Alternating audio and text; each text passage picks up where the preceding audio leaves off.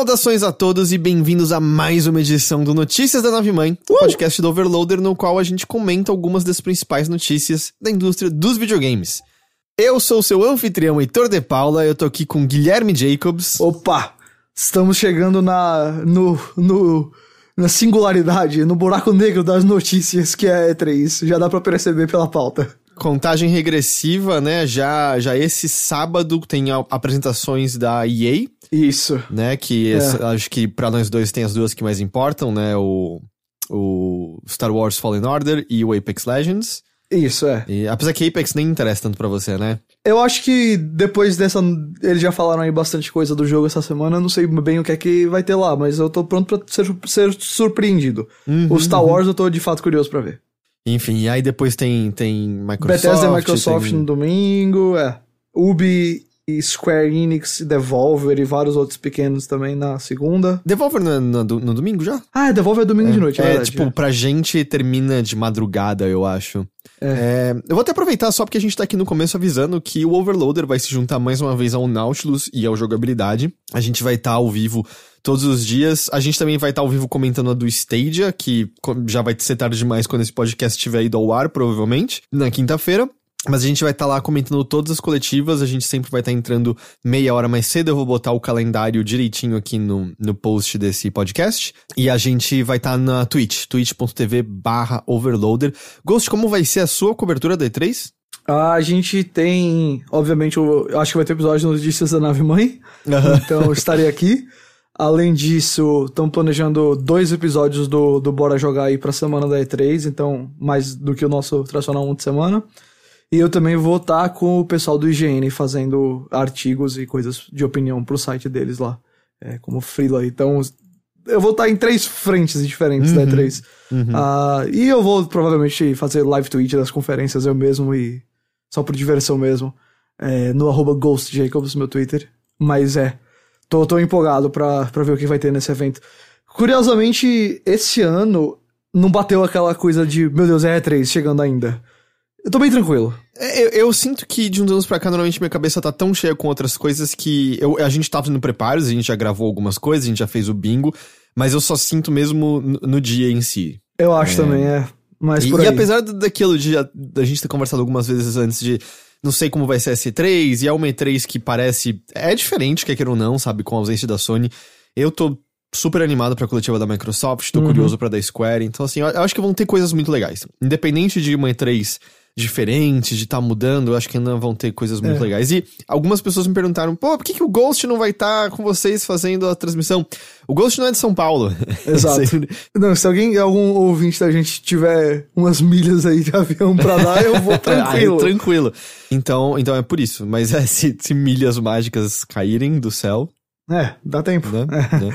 Mas é muito ruim jeito... falar de milhas mágicas caindo do céu quando a viagem é de avião, né? Quando você tá viajando de avião, você não quer que nada caia do céu. É, pode cair outras coisas dentro que eu não tenho nelas, tá ligado? Se quiser cair uns, uns meteoros aí e tal, mas não bater em mim, tá tranquilo, bicho. É, eu sou, nossa, eu sou muito boa com, com avião, velho, muito mesmo. Antes da gente entrar nos videogames, sabe o que eu queria falar sobre, só porque tem para falar sobre? O quê? Chernobyl. Nossa, que série boa, meu Deus que do céu. Que série boa, do caralho, que coisa Pelo foda. Pelo amor de Deus. É, é, o, é, a melhor coisa que eu vi na televisão esse ano, até agora. Você tinha é... mencionado, né, na semana passada, eu não tinha visto e eu vi todos os cinco episódios desde então é, já. Eu terminei também. É excelente, bicho. Assim, a é. produção é e se você tiver tempo depois para escutar o Chernobyl podcast, que é com o criador. Ia fazer essa recomendação agora também, que não só é interessante. É, são cinco episódios de podcast com o Craig Mazin, Craig né, Mazin que é, o, o, criador. o escritor da série. E é interessante não só porque ele fala sobre as diferenças entre Uh, algumas coisas que foram alteradas pra, pra série, que né? Não que não são muitas, né? Não Mas... são muitas. São mais decisões criativas para você ter um bom produto, né? Exato, exato. É, por exemplo, o fato até mencionado depois do último episódio, que a, a personagem da... É a Homiuk. Homiuk ela é uma amálgama de vários outros Isso. cientistas, vários outros físicos, e é questão porque, cara, não daria para você botar 20 pessoas e desenvolver personagem de 20 delas é. numa minissérie de 5 episódios, né? Exato. Mas é fascinante para quem se interessa por escrita, para quem se interessa por roteiro, é, Isso, é muito, dúvida, muito legal. Sem dúvida. Eu tô muito, assim, impressionado com o quão russo o negócio parece ser mesmo. Uhum. Eu vi vários, até personalidades, atletas, enfim gente da, que cresceu na época da União Soviética elogiando a, a precisão do negócio. É incrível que é feito por ocidentais, e nós, normalmente, especialmente americanos, deve ter aí uma espécie de preconceito, mas Uhum. parece ser muito honesto. Ele captura o bom e captura o ruim da, da União Soviética. Tanto a, a vontade, assim, de preparação do povo para se sacrificar pelo próximo, quanto a, a, as mentiras institucionais que aquele país tinha. Então, bem bacana. É, é bem legal como no podcast ele delimita bem isso, os do- são os dois temas principais, né? O custo humano Isso. e a questão da, do, do preço da mentira, né? O É. custo da verdade, que é um tema extremamente em voga e importante pro nosso Nossa, momento atual. E um que e ele começou a produzir a série antes da, da eleição Muito do Trump, por antes, exemplo. né? Já né? faz uns, uns anos aí que ele tá querendo fazer essa série, então. Que coisa, né? Que só piorou essa questão, só É. ficou mais em pauta o quão necessário é que você não minta pro povo. Então, ah, é importantíssimo isso. Mas eu gosto muito é, do detalhe que ele menciona no primeiro episódio de que eles escolheram propositadamente nenhum ator americano, porque o sotaque americano tiraria as pessoas Uhum. É. da, da verossimilhança. E eu também gostei da, da ideia de não ter sotaque russo, porque realmente força a barra às vezes. Eu, É. eu, eu pensei nisso porque eu joguei o Metro Exodus esse ano, que tem sotaques russos nos personagens, mesmo em inglês, e eu entendo a escolha. O, o, a Playtale faz a mesma coisa com o sotaque francês, eu entendo a escolha.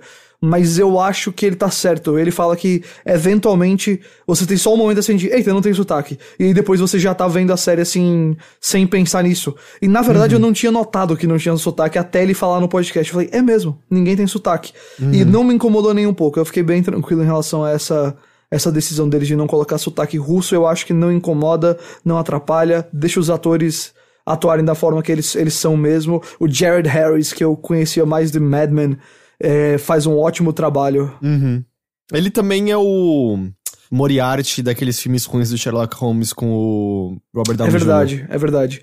E o, o Stellan Skarsgård, que faz o general que trabalha com ele, é que aliás quase irre- irreconhecível o Skarsgård nesse, nesse, nessa série. O trabalho de maquiagem dele é muito bom. Também tá, tá assim, a atuação em geral é excelente. O quarto episódio que tem um núcleo lá com uns soldados que tem que matar animais que estão infectados é um espetáculo assim de atuação, é excelente. Reconheceu o soldado? É nosso amigo Fares Fares, É, exato, de ah, Way Out. irmão de Joseph Fares que berrou Fuck the Oscars! Exato. e agora o irmão dele vai estar numa série que provavelmente vai ganhar o Emmy ou um Globo de Ouro. Então, é, Cara, é uma série impactante de um jeito. Eu, eu- A gente assistiu mais ou menos um episódio por dia, né? Eu sonhei com a série todas as noites depois de assistir. Uhum. uau. É. É, é, é Tipo, porque é é engraçado que eles mencionam isso no podcast. Eu- Você sabe da história, você sabe que explodiu, você sabe que teve radiação. Você não sabe os detalhes, né? Você não Eu sabia não sabia nem por que tinha explodido, eu sabia que era um meltdown, um, um derretimento, mas não sabia que tinha tido explosão. Eu sabia que algumas pessoas tinham feito trabalho que encurtariam suas vidas, que trariam problemas. Eu não tinha a menor ideia do que acontecia com a pele e com. Nossa, não. Com, vamos dizer, com a integridade das células humanas com a exposição de radiação naquele nível. Nossa, é, é. É, Assustador. E a decisão da série, muito da linguagem dela é de filme de terror, né? O que é uma decisão. Especialmente o primeiro episódio. Eu, eu acho que o segundo também, quando os caras vão na água desligar as coisas. Ah, também, também. É que eu acho que o primeiro é. É, é, é realmente um monstro invisível que tá ali passando. E, mas é, essa decisão é, fantástica, fica Uhum. demais a recomendação pra todo mundo assistir essa, essa minissérie. E aí ouve depois o, o podcast pra cada episódio, que é muito bom. É, se você entender inglês, o podcast é, é- é uma excelente forma de você sentir assim, pô, tô conversando agora sobre a série. O podcast tá no YouTube também da HBO. Tá eu no acho YouTube, que lá tá. tem legenda, não tem? Ó, se tiver, é excelente. É, Não é? Porque eu acho que o ponto de você botar no YouTube é poder botar legenda num negócio desse, né? é, tem em inglês. Tem só legenda em inglês, não tem, Tem, só legenda em inglês, é. Só legenda em inglês. Podia ter em português, né? É, se alguém tiver disposto aí a legendar 50 minutos de coisa. É, bastante coisa. É. Mas. Mas assim, eu, eu também evoco o mesmo sentimento que você. É mega recomendado. Não é a série mais fácil de assistir sempre. Tem vários momentos, especialmente quando você vê justamente os efeitos da radiação, que são difíceis de engolir, mas que eu acho que a série também não exagera. E o, o resultado final realmente é. Sabe quando você pensa assim, putz, isso aqui é a versão definitiva dessa história? Pelo menos no nível narrativo. De vez em quando a gente tem isso, de vez em quando a gente tem coisa que a gente olha e fala, putz, isso aqui é a versão definitiva de uma história específica do, que, que é, é real. Ah, eu acho que essa série é a versão definitiva dos acontecimentos de Chernobyl no sentido narrativo, de ficção, né? É, ficção no sentido esperado na realidade. Do mesmo jeito que você tem, por exemplo, às vezes, documentários ou filmes de longa-metragem com foco em alguma história real que você olha e fala, pronto, quando você quiser passar o sentimento do que era aquela história, você mostra isso. Então acho que a série tem o mesmo efeito. Mas é, e foda, que, e que foda gostinho demais. bom na, na boca depois de uma última temporada bem fraquinha de uma outra série da HBO, né? É um gostinho assim de ferro na boca, né? É, uh, boa referência, entendi, eu entendi essa daí. Vamos lá então em frente? Vamos.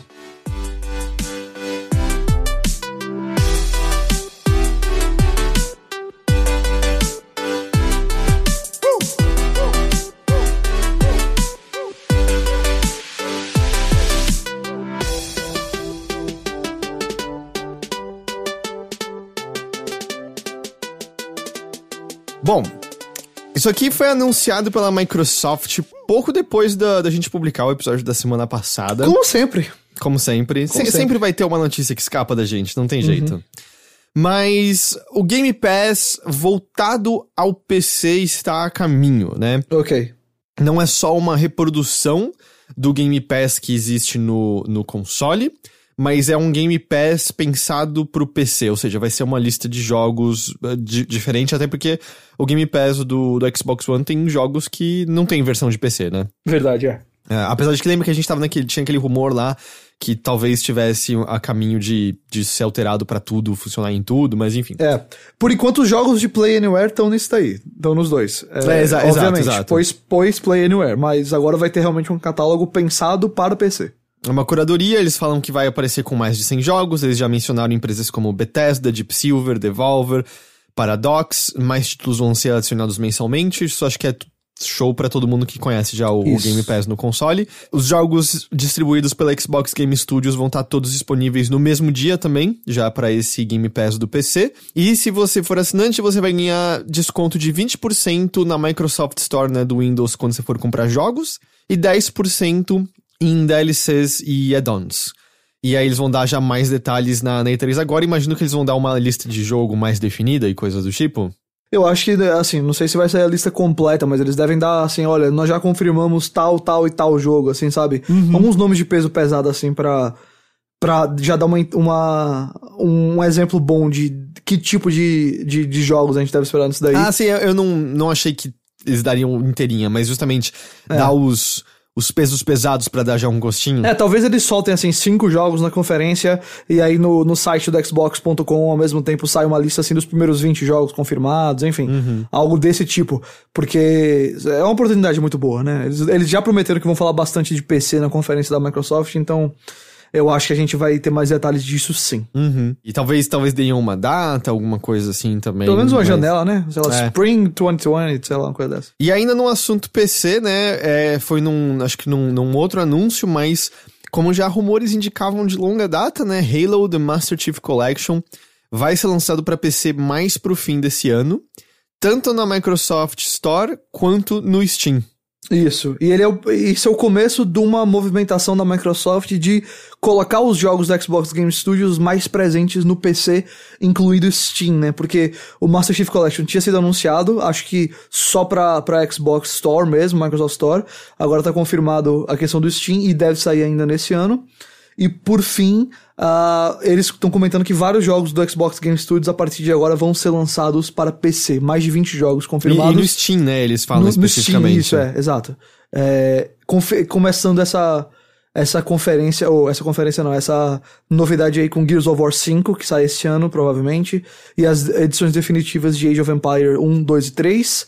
E eles também estão pensando em colocar em outras lojas no PC. Eles dizem que estão cientes que existem outras lojas no PC e estão trabalhando para permitir mais escolhas sobre onde você pode encontrar os jogos do Xbox Game Studios no futuro. Eu acho que isso tudo é como. É uma, é uma notícia excelente. Só tem. É, não, sim, definitivamente. Tudo, tudo muito legal e não faz o menor sentido pra eles limitarem a uma loja ou outra. Já, Não. tipo, se fosse pra limitar, fazia sentido de limitar pra loja do Windows.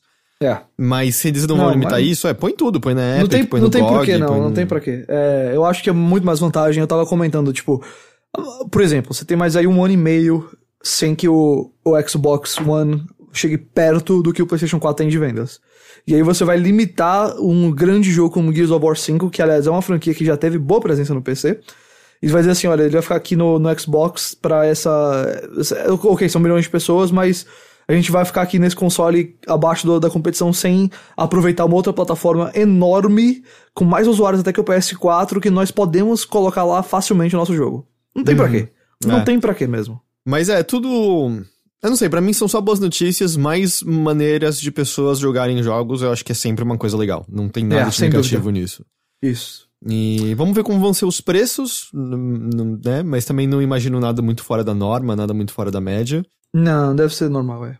É. E, e é isso, né, por, por enquanto. E, mas não é só isso da Microsoft, né? Porque a E3 tá chegando. Como, como a gente falou, é, é, é engraçado. É, eu acho que são o, o, os dois pesos na, na balança, né? A gente tava falando na semana passada sobre como a atenção tava inteiramente voltada naquele dia pro Death Stranding. Então a Sony conseguiu atenção por um jogo isso. exclusivo isso. É, importante. Apesar que você viu o rumor de que vai sair pra PC, né? Não muito tempo depois. É, na verdade, a minha impressão é que ele sempre ia sair pra PC. E aí depois algumas pessoas mostraram pra mim que tava lá que o jogo era produzido pela Sony Interactive Entertainment, a marca Death Stranding e a Sony Interactive Entertainment, mas eu lembro claramente, depois pesquisei e tá lá a notícia, de que quando foi anunciado a parceria, foi dito que o primeiro jogo exclusivo da nova Kojima Productions também seria lançado posteriormente para PC. Hum, eu imagino que a Sony pode inclusive distribuir o jogo no PC se ela quiser, já que a marca é dela ou coisa desse é. tipo. Mas é, não deve ser também assim, três meses depois, deve ser um ano depois, olha lá. Mas eu acho que sim, eu acho que o Death Stranding vai terminar aparecendo no PC, sim. Mas o, o, ponto onde eu ia chegar era que, apesar daquele dia, né, então, ter funcionado, a mensagem foi dominada pela Sony por Death Stranding. Sem a presença de uma Sony, você também tem a ausência de rumores e especulações e a conversa tá muito mais dominada pela Microsoft, né? Como é. consequência. Porque ela é o, o, maior peso agora na E3, né? Eu sem acho dúvida, que em seguida a gente tem o que? A Ubisoft, a Bethesda, talvez a é, Square.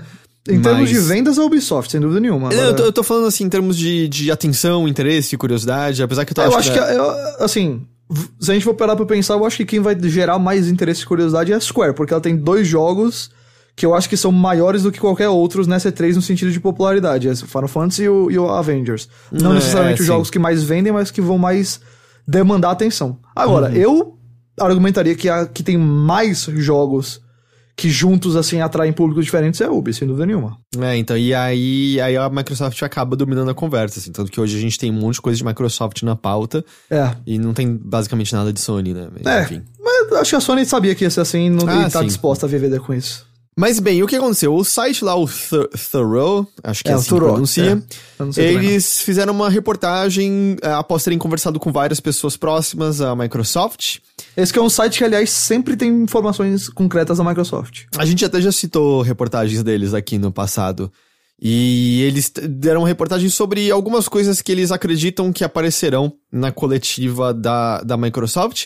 Algumas dessas eu acho que são especulações lógicas que a gente mesmo já tinha feito aqui, que uhum. eu acho que não são não são nada absurdo, são, são acho que é algo que todo mundo tá, tá enxergando que vai acontecer. Até porque a Microsoft tem delineado bem fortemente, né? A gente até, pouco antes de começar essa gravação, eles tweetaram é, que eles vão ter algo novo no palco. Convidaram algo novo, né? E todo mundo tá falando, tá, é a Nintendo? É a Nintendo? É a Nintendo. Eu não tenho a menor é. ideia se é a Nintendo, mas eu sinto que todo mundo tá achando que é a mesma deve coisa. Deve ser, deve ser. O Thoreau confirmou que a gente vai ter informações sobre os dois novos consoles, né?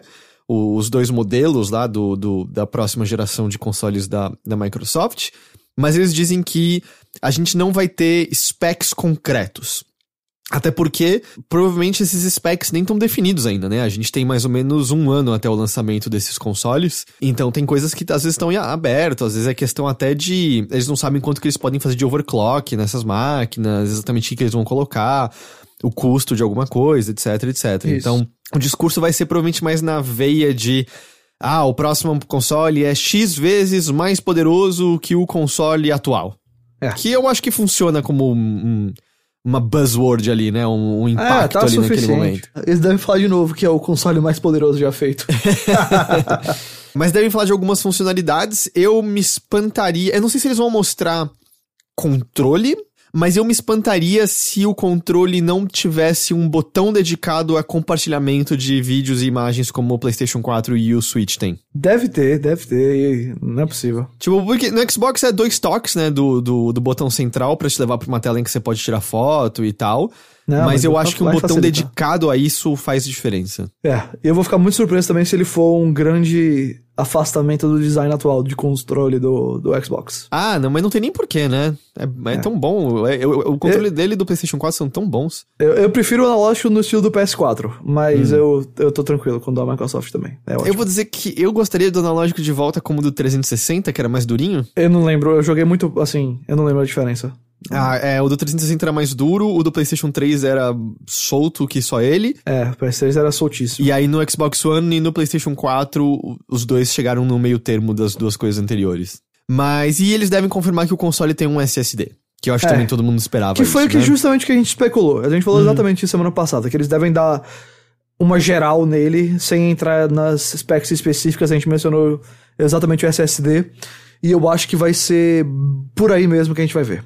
Uhum. Uh, eles também devem falar sobre como os novos console, consoles vão rodar os jogos de Xbox One de maneira melhor, melhorando os gráficos e jogabilidade, com a, a, através da retrocompatibilidade que vai ter com certeza. Uhum. A gente também deve ver mais de Gears of War 5, claro. Além, que já foi confirmado, inclusive, que vai estar na 3. Sim. Além de DLCs de State of Decay 2 e Forza Horizon 4. É uma expansão, né, de Forza é. Horizon 4 trailer e talvez gameplay aí do Halo Infinite. Eu não não, não sei assim o quanto gameplay vai ter, talvez um trailer com gameplay, não sei se vai ter uma demo assim de 10 minutos de, de Halo no palco. Adoraria, mas não é, sei. Eu acho, que, eu acho que não, até porque é o que tudo indica é jogo de lançamento da próxima, do próximo é, console. Me parece que ele tá mais distante nesse sentido. Você bota o Gears agora e o. Talvez tenha um trailer do Halo que mostre mais do que só os conceitos meio meio. Assim, o trailer do Halo Infinite que saiu é muito geral, né? Talvez esse é. seja um pouco mais, mais preciso.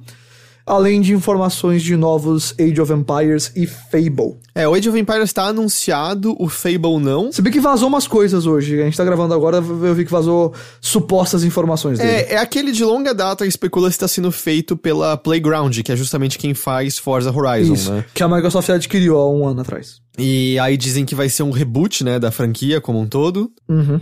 Não, não que faça muita diferença, né? Quem lembra em que status está a Lord Fable a essa altura? Ah, deve ter um Reddit aí pra isso. tipo, aqui, lembra do. Ah, como era aquele Fable de Kinect que você podia acariciar o cavalo? Nossa! F Fable The Journey? Era isso? Eu acho que era Fable The Journey, é, é isso mesmo. É, é esse, esse. Lembra dessa época do Kinect? É, eu lembro, eu lembro né? quando teve um cara fazendo uma demo do Ghost Recon com Kinect no E3, assim. E... Que ele desmontava a arma meio estilo é. Minority Report. Parecia a coisa mais inacreditável do planeta Terra, assim, você olhava Eu, fala, eu tava lá, eu tava lá no, no palco da. No palco, na, na, na, na, audiência. Você estava no palco? Eu estava no Foi palco. Você que estava demonstrando? Meu eu, Deus! Eu tava sentado ali na plateia assistindo aquilo. Eles chamaram assim alguém do palco, gostaria de vir aqui experimentar o Kinect e você foi? Foi o. Eu não lembro se foi a primeira ou a segunda vez que eu fui na E3. Eu fui dois anos, eu fui 2011 e 2012. É, foi por aí, era nessa época mesmo. Cara, controles de movimento, graças a Deus, foram embora. Em grande parte. É, na real, assim, a, o legado deles está presente. Do tipo, o Switch tem eles um pouco, o PlayStation 4 tem um pouco, certo? Tá legado como que deve ser, que é gimmick. É então, isso. não, o legado deles existe em outro lugar, né? Existe em realidade virtual. É, ok. Que é onde faz sentido. Exato, concordo 100%. Não precisa botar em outro tudo. Faz sentido no Switch quando é o jogo feito one to Switch ou coisa desse tipo, que é, é, justamente jogo de festa, pra você jogar com os amigos, de forma casual e tal.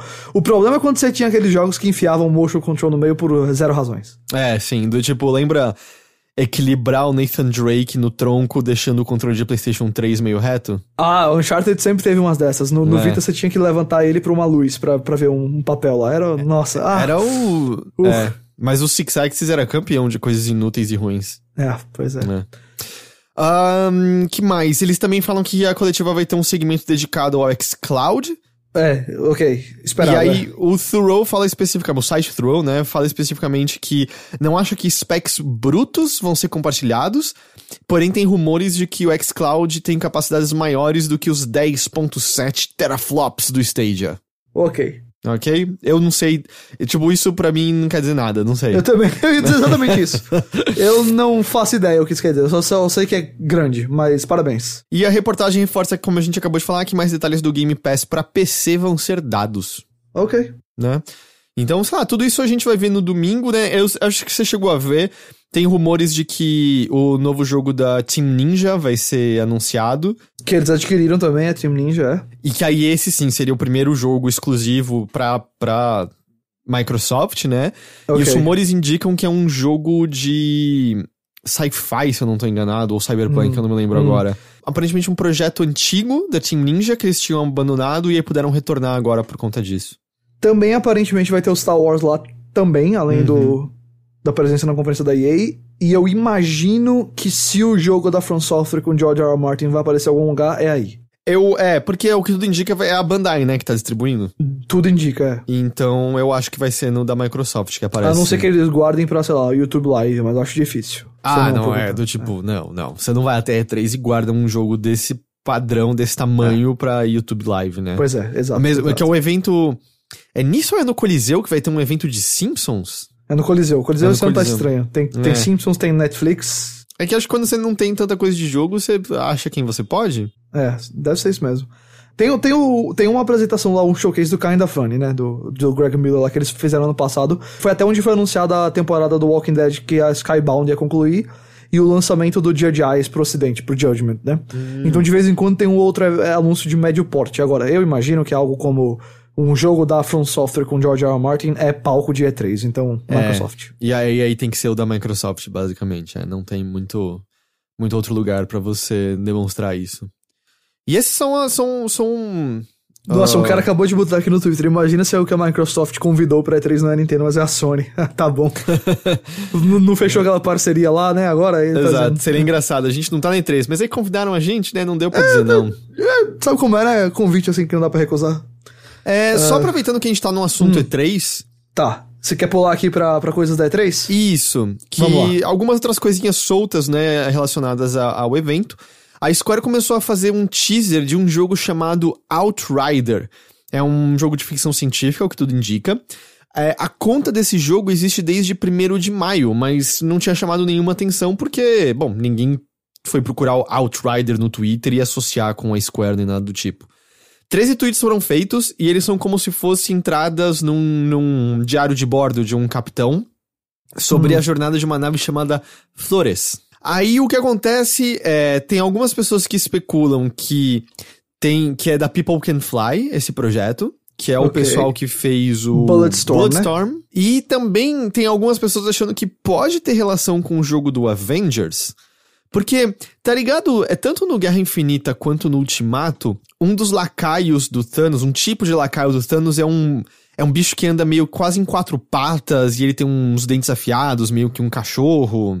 Então, não é um lacaio, é, são os aliens que ele usa no exército. É, os vários lacaiozinhos lá que ele usa como bucha de canhão do exército. É, ok. É que eu não sei se dá pra usar a palavra lacaio, porque ele não Lacaio serve. pra você é mais aquele bruxo lá, por exemplo, É, tipo, tipo assim, é, é. Tá, é, não. Não são nem o, não são nem o sub-boss, eles são o, o... Os minions. É, eles são, tipo, os números que vira mil mortes em, em Dynasty Warriors. Ok. É...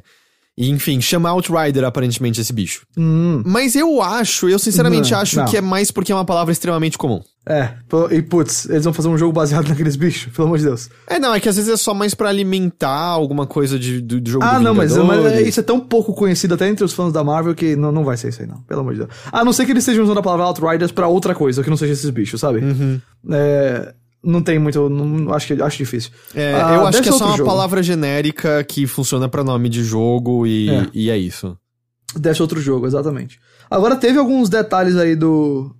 Alguns detalhes aí do nosso querido Avengers, né? Que eles botaram a, a sinopse do jogo em relação a que o jogo tem uma. aparentemente uma espécie de criação de personagem. Eles têm lá um negócio sobre você, enfim, criar o seu herói, algo desse tipo assim. E também que a campanha do jogo single player é meio que contínuo. Uhum. Então seria algo do tipo a Destiny, talvez aí, sabe? Aquele, aquele mundo que se conecta com o multiplayer naturalmente. É, algum ga Games as a Service, né? É, por aí, exato. O pessoal tá falando exatamente que ele é Games as a Service. E aí fica a preocupação, porque eu acho que ninguém quer jogar um jogo dos Vingadores onde você não joga com os Vingadores. É, mas eu, eu, eu tô achando que vai ser isso. Eu acho que você vai criar o, o seu herói, é, eu acho que tal qual o DC Universe Online, você escolhe, vamos dizer, uma escola de Exato, superpoder. Exato, a facção, é, é, é. Do tipo, você pode escolher tecnologia, e aí você basicamente o Homem de Ferro, é. você escolhe soro. Como é que é o nome? Soro. Super soldado. Super, super soldado. soldado. E aí você tem uma força maior, velocidade um pouco maior. Você pode escolher. Radiação, você vira o Hulk e tal. né? É, telecinese, mais ou menos. É, tudo bem que a bruxa escarlate lá é muito mais que isso, mas sei lá. Telecinese e poderes de fogo. E aí você é nessa veia e assim por diante. Eu, eu acho que vai ser algo assim. É, eu também, e isso me decepciona um pouco. Eu queria jogar com os Vingadores. Eu acho que a melhor versão desse jogo que a gente pode esperar no momento é que essa ideia de cooperativo e jogar com os amigos e tal, é você. Vamos supor assim, você tem lá os quatro Vingadores principais, que eles até mostram no teaser as coisas deles, né? Que é o Homem de Ferro, o Thor, Capitão América e o Hulk. Aí cada um dos quatro jogadores da party pode controlar um deles.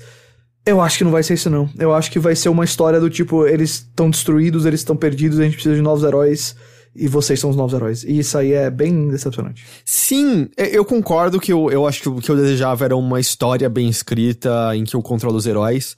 Ao mesmo tempo, Ultimato me fez sair tão satisfeito de, de Vingadores Entendo. que eu não sei como é que uma nova história nesse universo poderia me interessar nesse momento.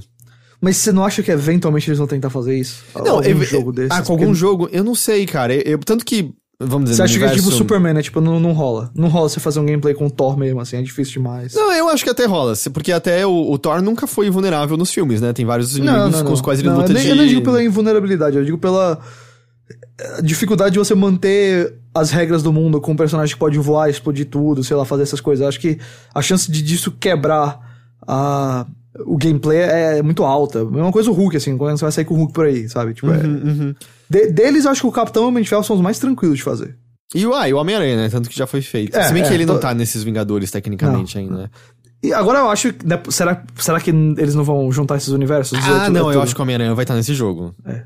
Eu acho Ou, que ou pelo menos assim, vai confirmar que é universo compartilhado dos videogames, uma coisa dessa, né? Eu não acho que os X-Men... Não, eu não acho que é o universo do Homem-Aranha do- dos jogos. Eu acho que é separado. Ah, você acha que não é do jogo do, da, da, da Insomniac? Não, eu acho que da Insomniac vai existir sempre à parte.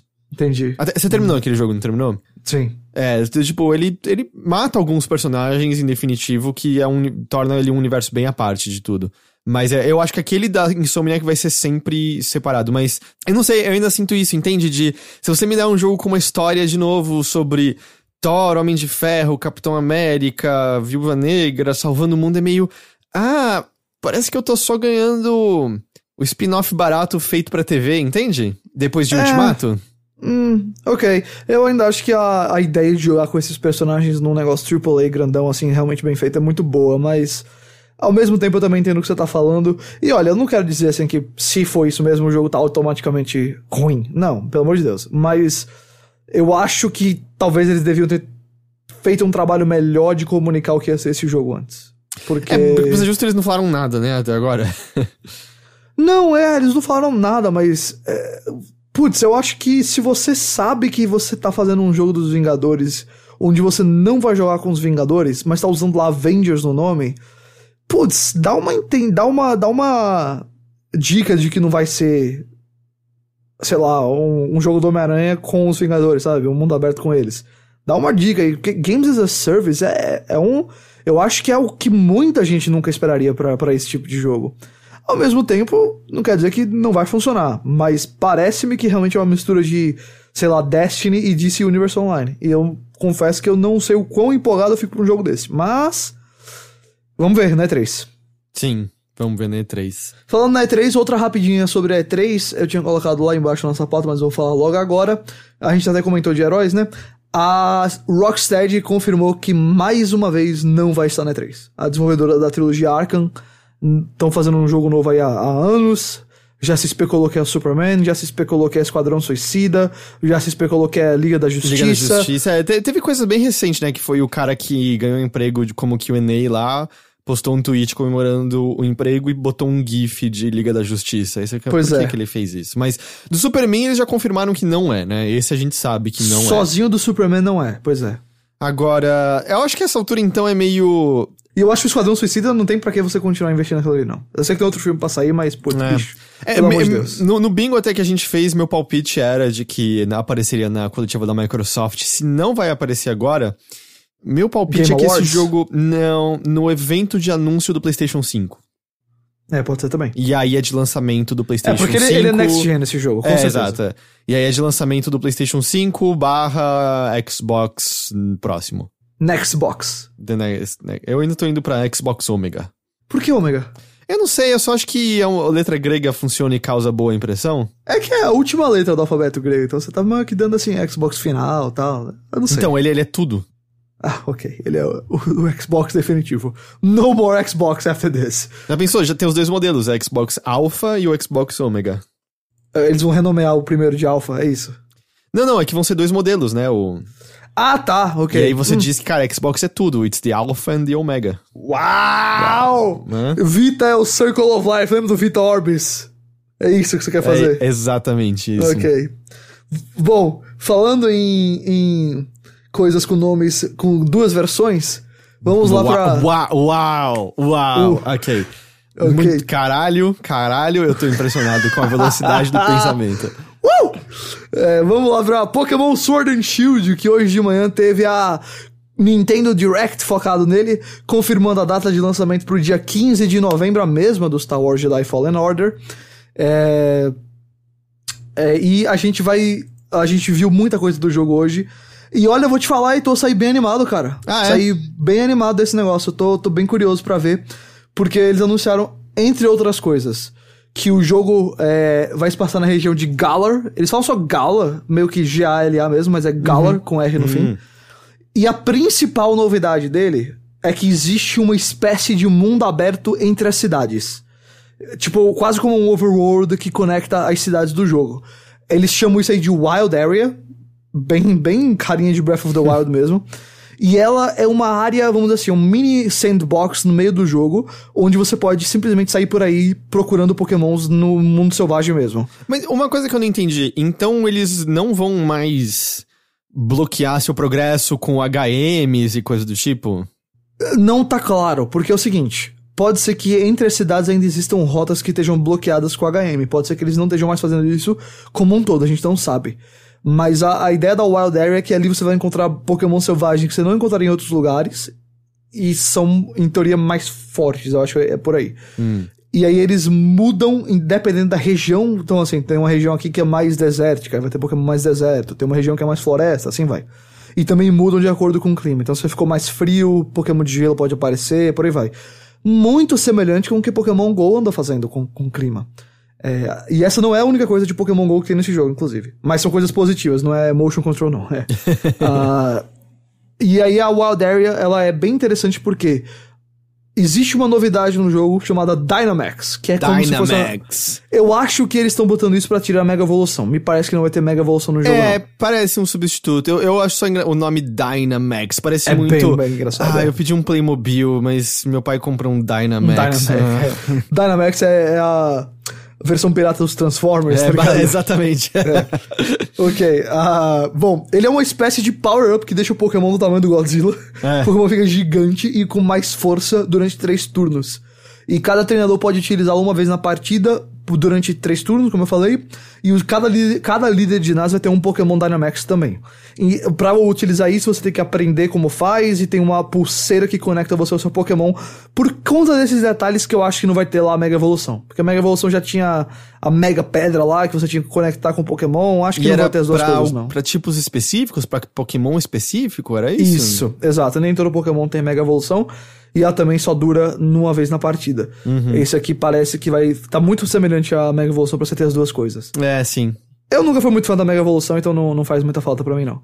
Então é bem bacana essa ideia do, do mundo aberto. E aí nele você vai ter raids, exatamente como no Pokémon GO. Você se junta até quatro pessoas, no caso, e vão enfrentar um Pokémon no modo Dynamax. A diferença é que ele, ele vai ficar no modo Dynamax a partida inteira. Só um membro da party, da, da raid, vai poder usar um Dynamax, os outros não vão poder. E ao fim da partida, todos os quatro ganham a possibilidade de capturá-lo. E eu gosto muito que é umas Pokébola gigante que ele. É. tipo, ela É. cresce e brilha, eles arremessam uma. É. Parece as bolas do Kiko, tá ligado? No meio da luta. É um negócio super anime, assim mesmo, né? Então, assim, é- essa parte do, do Wild Area é onde eu acho que fica mais legal essa a possibilidade aí de gameplay, assim, gameplay mais natural, gameplay mais espontâneo aparecendo, eu acho que é bem bacana. Também existe uma novidade nas batalhas de ginásio, que é basicamente que elas são agora em estádios mesmo. Uhum. Elas são transmitidas na televisão do mundo do jogo, da, da região de Galar. É, elas são estádios enormes pra poder caber os Pokémon Dynamax que ficam gigantes. Que é uma coisa que no desenho animado era explorado já, né? Algumas, alguns ginásios tinham. Sempre na Liga Pokémon era com estádio. Uhum. É, e, e, o, e no o... filme do Detetive Pikachu também, assim, é, é, tipo, você não vê, mas você entende que existe porque o protagonista tem uns pôsteres de. Entendi. De, que, que, aliás, é um, pra mim é uma das coisas mais. que mais me, me, me embasbacam da lore do filme Detetive Pikachu. Hum. Porque um pôster, ele anuncia uma final num estádio. E era Steelix contra Articuno. Hum. Me parece sacanagem você botar um Pokémon lendário gigantesco contra um Steelix. Você sabe que o Articuno, pelo, pelo, pelo oficial, ele é bem pequenininho. O Articuno é pequenininho? Você não é monta esse, tipo, um monte de gente não. em cima dele? Se você montar em cima dele, ele vai... É assim, você pode, mas ele não é grande, não. Ah, ok, então é a minha lore que tá tudo errada. É, e, e eu, alguns lendários como Articuno, eu acho que tem uma ideia de que não existe só um. É, então, ah, é? É. Tipo, cara, Mewtwo tem, o Mew acho que tem também só um, mas parece... Bicho, essa parte dos lendários é meio complicada de entender. Ok, eu não... não ok, vai, mas expandiu, assim, minha compreensão de, de, de, de, de mundo Pokémon. É. Uh, eu não, não, não, tenho certeza quanto a quantidade de lendários, mas eu sei que o Articuno é bem menor. É só, ele só é grandão naquele desenho do Ash. É, é que eu, eu vi alguns dos desenhos, eu lembro dele montar num que era. Se bem que podia ser um Lugia, não sei. E aí, uh, alguns Pokémon novos do Sword and Shield foram apresentados. Uhum. O mais legal é o Corviknight, que é um, um corvo de armadura, um negócio. O, que um cara botando... que coisa absurda. O quê? Gossiflor é a mais legal. Não, pelo amor de Deus, o corvo, o Edgar, Edgar Allan Poe, que é o mais legal de todas. Mas já teve um corvo Edgar Allan Poe, não teve? Eu não sei, é só porque ele tem a cara bem gótica, assim, é de ele parece um corvo que gosta mais do que devia de Dark Souls. Tudo bem, pode ser. Todos nós temos um amigo que gosta mais do que devia de Dark Souls. ok, é, a florzinha Gossiflower é outra, né? E ela foi a única que hoje mostra a evolução dela, que é a Eldegoss, que é uma uhum. flor com algodão em cima.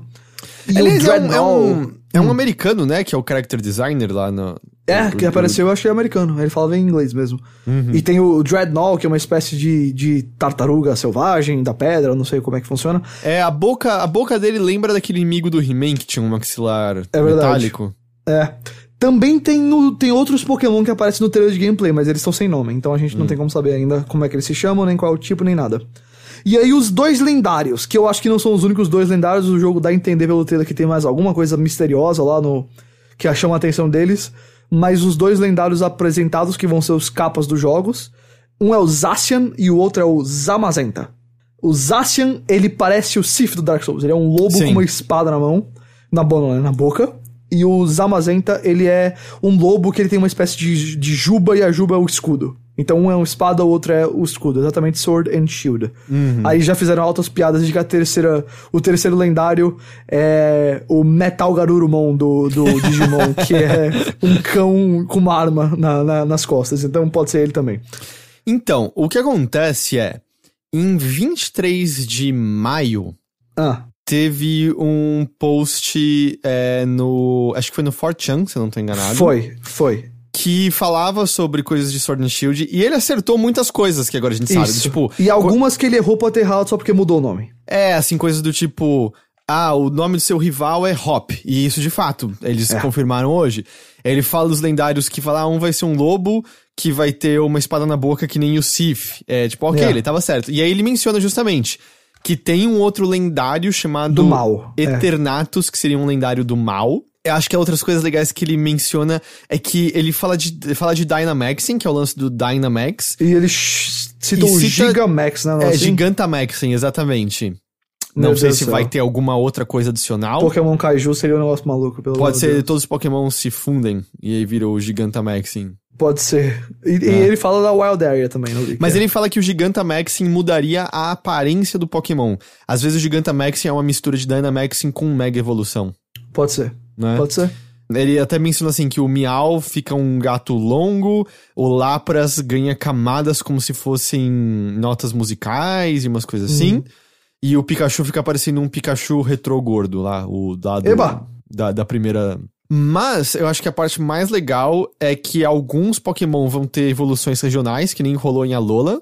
Isso. E um deles que teria vai ser o Farfetch. É, é verdade. Que não, nunca teve evolução. Nunca teve, então, nunca teve. É. É bacana. Eu, eu curti, cara. Acho que foram bons anúncios. Eu acho que o jogo parece ser um Pokémon novo mesmo. Não acho que é, não tá parecendo só ser mais do mesmo. Acho que especialmente a Wild Area, que é em terceira pessoa, você tem controle total da câmera, sabe? Tem muito potencial para ser divertido. Óbvio, não é uma fuga da fórmula de Pokémon, não é o Pokémon Open World com batalha em real time, que eu sei que tem gente que sonha com isso até hoje. Mas, pô, me parece uma boa desculpa pra você ter Pokémon no Switch, sabe? Uhum. Parece e... que ele fez suficiente para justificar esse jogo novo. Uma coisa, quando eles estão mostrando essa parte de, de câmera livre e tudo mais, você vê alguns Pokémon voando. É, eles vão ser visíveis no mapa, então? Eu acho que vão. Tipo, porque tem ele andando no mato alto. Será que tem as duas possibilidades? No mato alto se ativa talvez, talvez seja isso. Talvez seja isso. Porque, mas tem horas que você vê claramente lá um, um ou outro Pokémon visível na, na visão dele. Você, tá no lago, ele tá nadando, tem Pokémon lá andando numa hora que tem lá uma tempestade de areia, ele vê Pokémon andando. Então acho que alguns vão estar visíveis sim. Entendi. Então é isso que a gente tem de Pokémon no momento, dia 15 de novembro, é isso, né? Isso. Que você novembro tá ficando lotadinho. É o mesmo dia do Star Wars Fallen Order, né? Você falou. Uma semana depois do Death Stranding e no mesmo dia do, do Fallen Order. Ah, sim, eu acho que Pokémon e Star Wars convivem de boa no mesmo É, data. eu só tô com pena de uma outra coisa. Shenmue. Shenmue 3, que foi adiado, né, de 27 de agosto para 19 de novembro. É.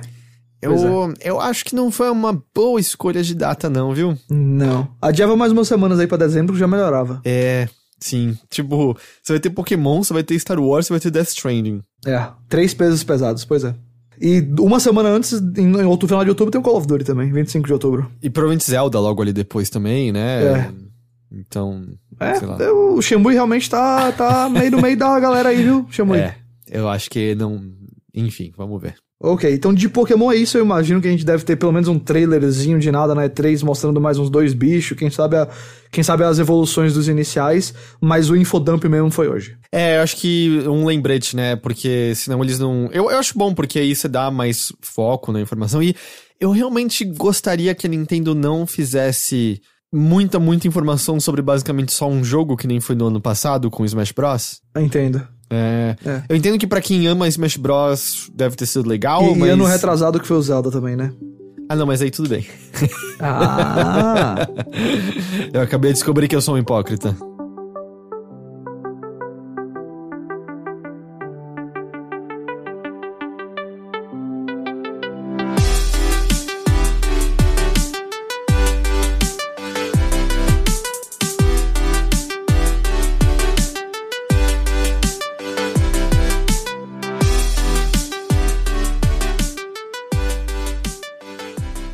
Próxima notícia é sobre o Stadia.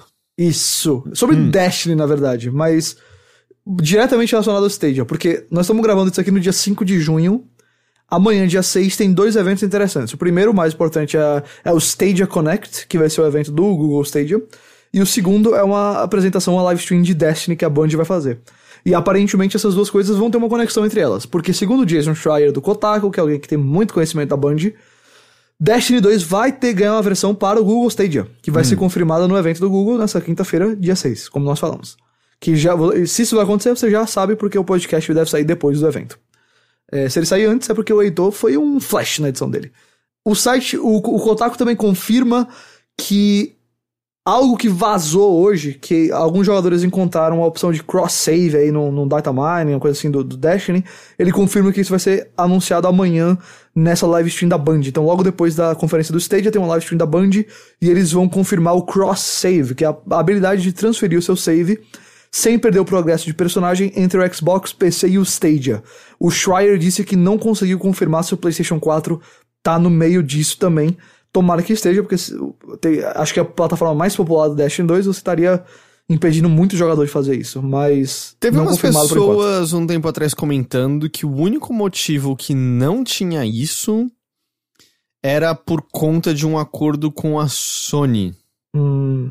É, e eu acho que hum. tinha a ver com a Activision especificamente. É, pode ser uma das coisas que a Band estava cansada da Activision, né? Pode é. ser, pode ser. Uh, mas então, o Schreier comentou que então, o jogo vai ser confirmado pro Stadia e o Stadia vai estar tá nesse rolê de cross-save aí. Que é uma opção que muitos jogadores também querem. Uh, a, a expansão do jogo Shadowkeep também já vazou, talvez seja confirmada amanhã. E, além disso, o Schreier menciona que o Destiny não vai ser o único jogo grande no Stadia Connect. Ele fala do Ghost Recon Breakpoint da Ubisoft e de outros, mas ele não confirma mais nenhum outro nome. Então, aí, notícias bem interessantes quanto ao Stadia e quanto ao Destiny também. Entendi. É isso que a gente tem no momento? É. Tá. Respawn. Ela. A gente mencionou um pouquinho ali mais cedo, mas ela já deu os primeiros detalhes da segunda temporada de Apex Legends. Yeah. E ao que tudo indica, pelo. Eles fizeram um, um post, né, no, no, no, blog deles, lá no site deles.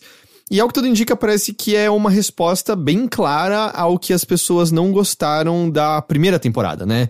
Hum. Primeira temporada era um grind meio considerável, você subir os níveis do Battle Pass dele, as recompensas não eram sempre muito legais, uh, então não, não sei, as pessoas também não gostaram muito, acho que, das roupinhas que você abria, né, das, das coisas visuais dos personagens. O que eles colocaram ali? Eles colocaram avisando que o jogo agora vai ter missões diárias e semanais para subir o nível do Battle Pass. E eles dizem que eles não vão fazer com que esses desafios peçam por coisas específicas o suficiente ao ponto de você de repente estar tá jogando de uma maneira que não faz sentido para de como você joga normalmente para atingir a vitória ou qualquer coisa do tipo, entendi, sabe? Entendi. Que eu me lembro jogos como o Team Fortress 2 tinha volta e meia isso, assim, servidores inteiros de pessoas fazendo coisas que era só para cumprir os objetivos lá de você ganhar novas uh -huh. novos novos materiais Skins e, tal. Tipo, né? É. Mas eles querem que com isso o grind seja diminuído e você ganhe mais níveis do Battle Pass. Três itens lendários vão ser adicionados ao Battle Pass e vai ter um. E é um a cada 25 níveis. Sendo que é um assim que você compra o Battle Pass. Então você compra, você ganha um item lendário. Quando você chegar no nível 25, você ganha outro item lendário. Quando você chega no, no de 50, você ganha outro item lendário. É, badges e medidores de estatísticas foram removidos do Battle Pass Premium. Porque, tipo, você consegue colocar umas uns medidores na, no, no, vamos dizer, na plaquinha do seu personagem, onde tem um desenho dele e tal, quando você tá fazendo matchmaking com outra pessoa, que ele mede, sei lá, quantas mortes você teve, quantas vitórias você teve, quantas pessoas você ressuscitou, etc. E aí você abriu umas coisas disso com o Battle Pass, e é, não é uma coisa muito legal, assim, para você tá pagando não, por. Não, não. É. Então, tipo, não vai mais estar tá isso. Esses medidores vão estar tá só no Battle Pass uh, padrão, o que você não precisa gastar dinheiro para ter acesso. Só vai ter um badge sazonal, que então vai ter a ver com o tema da temporada ou com a temporada em si, e que ele vai evoluir com o tempo e não vai ser algo que ocupa espaço nas recompensas. Tá bom. E junto disso, vão ter itens em três novas categorias que eles não falaram quais são. Imagino que eles vão falar na, na apresentação da EA desse Isso, sábado, sábado agora. É. é, provavelmente. E as falas de personagem que você abria vão ser substituídas por material de construção. E agora vai ser possível ganhar material o suficiente, que são 1200, para você criar um item lendário. Então você vai poder com certeza construir um item lendário que você deseja ter no jogo. Ok, bacana. É. Parece que então que eles estão levando a sério as é. considerações é. da, da comunidade. É o tipo de coisa que acho que tinha que estar tá lá já, porque era bem chato você nunca ter material para fazer nada que você queria e, e tal. Mas parece tudo passos na direção correta. Entendi. Né? Entendi. Que bom, cara. Que bom que eles estão então fazendo desse jeito. Você que como alguém que gosta bastante do multiplayer, fica satisfeito com esse tipo de notícia? Você pretende investir no Battle Pass e tal? É, o que aconteceu é que, no, como um todo, eu, eu me distanciei porque começaram a sair muitos outros jogos, eu não tava tendo é, muito tempo para dedicar para isso. Eu, eu comprei o primeiro Battle Pass, mas eu ganhei acho que três ou quatro níveis nele só. Porque foi bem quando eu comecei a jogar menos e realmente demandava o bastante. O grind é enorme, é. É, o, o, grind era grande e eu não sou bom, né? Eu sou o contrário, eu sou ruim. É. Então eu ganhava pouca experiência como um todo, né? Na maior parte das vezes. Então eu fiz poucos níveis, aí eu já tava jogando menos. Então, mas eu, eu quero ainda comprar o próximo Battle Pass e, e voltar a jogar mais uh, Apex Legends. Seguindo em frente, mantendo a tradição de ter tudo vazado antes da hora. É, uh, pois é. Quem é que vazou? Não é possível que seja Ubisoft de novo, não. Foi jamais. a Yubi. Eu acho que não sobrou nada. Não, acho que tem uma só coisa desconhecida da Yubi até tem, agora. Tem até o. Tem até o. O negócio do. Como é? Do roller coaster lá, roller não, não sei é, o que, que não, é. de roller derby. Roller derby, que é, é o. É o suposto o suposto Rocket League da Ubisoft, que vazou também. É, eu acho que é, chama é. Derby Champions, Roller Champions, eu não lembro agora. é roller não. alguma coisa. É roller é, não, não é montanha russa, é roller derby. ah, mas... mas... agora vazou e depois eles confirmaram o Watch Dogs Legion, que é o uhum. terceiro Watch Dogs. E aí o que é legal dele, o que é interessante dele, vamos lá. O jogo ele vazou, o Schreier da Kotaku confirmou a existência dele e mencionou que o jogo ia ser algo, um mundo aberto onde você teria a capacidade de controlar qualquer NPC do jogo. Então você teria animações e gameplay específico para cada é, NPC. Uh, ah, o que é bem interessante. E como todos os rumores que falam por aí, você teria. Uh, o jogo se passa em Londres, né? Que o primeiro foi lá em Chicago, o segundo em São Francisco, e seria em Londres. Uh, esse sistema de controlar os NPCs, segundo o Schreier, parece que causou já um adiamento interno uhum. dentro do desenvolvimento do jogo por conta da complexidade dele. E aí, logo depois desses vazamentos, a Yubi confirmou a existência do jogo, lançou um teaserzinho lá que é só o logo do jogo, o logo dos Watch Dogs, no caso, e confirmou que eles vão mostrar mais disso na E3. Olha, cara, eu confesso que eu sei que o Watch Dogs ganhou uma fama bem negativa depois do primeiro jogo. Ah, mas o segundo hum. foi legal. Putz, eu acho o segundo muito legal hum. e, e, eu acho essa ideia aí, pelo menos assim. Estou curioso para jogar e ver o que é isso aí na prática. Agora, sabe? eu não saquei uma coisa. Você acha que não vai ter um, um protagonista definido? Você só vai controlar pessoas aleatórias? Eu acho que vai ter um protagonista. Ou pelo menos um. um talvez não seja um protagonista que seja confirm, é, pré-definido, talvez você crie um protagonista, não sei. Mas eu acho que vai ter um personagem principal, assim. Porque senão você acaba ah, pode ser que não, pode ser que eles façam de um jeito bem diferente, mas eu acho que vai ter uma, sei lá, uma espécie de, de progressão base do jogo, assim, com o protagonista, e esse sistema aí vai ser algo extra do jogo. Mas tô curioso para ver. Bem curioso mesmo. Uhum. E, e qual a sua opinião sobre o fato de você dizer que você pode controlar NPCs? Se você pode controlar, ele não deixa de ser um NPC? Deixa. Então, eles são PCs. Será que então você não pode controlar PPCs? O que é PPC? Potential Player Character. Uau. E, então você está dizendo que não seria todo mundo no mapa, que teriam, teriam não, personagens... Eu acho, eu acho que todo mundo é um PPC em Watch Dogs 3. Ah, tá bom. Ok, pode ser que eles apresentem até essa, esse termo lá, né? Mas já, eu acho difícil. Não, cara, já pensou? Se, se você acertar seria, isso aí, eu. eu seria a coisa putz. mais idiota, maravilhosa é, do mundo. Potential player. Possible player character, probable player character, sei lá. É, Uau, é. é. Bom, eu, eu, assim, como alguém que achou Watch Dogs 2 bem bacana mesmo, eu tô pronto para mais Watch Dogs. Eles deram aí três anos de desenvolvimento, então, mais ainda, né? Mais três anos entre os jogos. E eu quero ver o que, é que eles vão fazer com esse sistema novo aí. É, qual foi a ordem? Foi o Watch Dogs uh, Legion? Não, 2, aí foi o Assassin's Creed Origins. Origins, depois Odyssey, Odyssey e agora o Watch agora, Dogs Legion. Tá. Foi 2016 um, 2017 o outro, 2018 o outro, e agora 2019 o Legion. Uhum, entendi. Então é isso aí.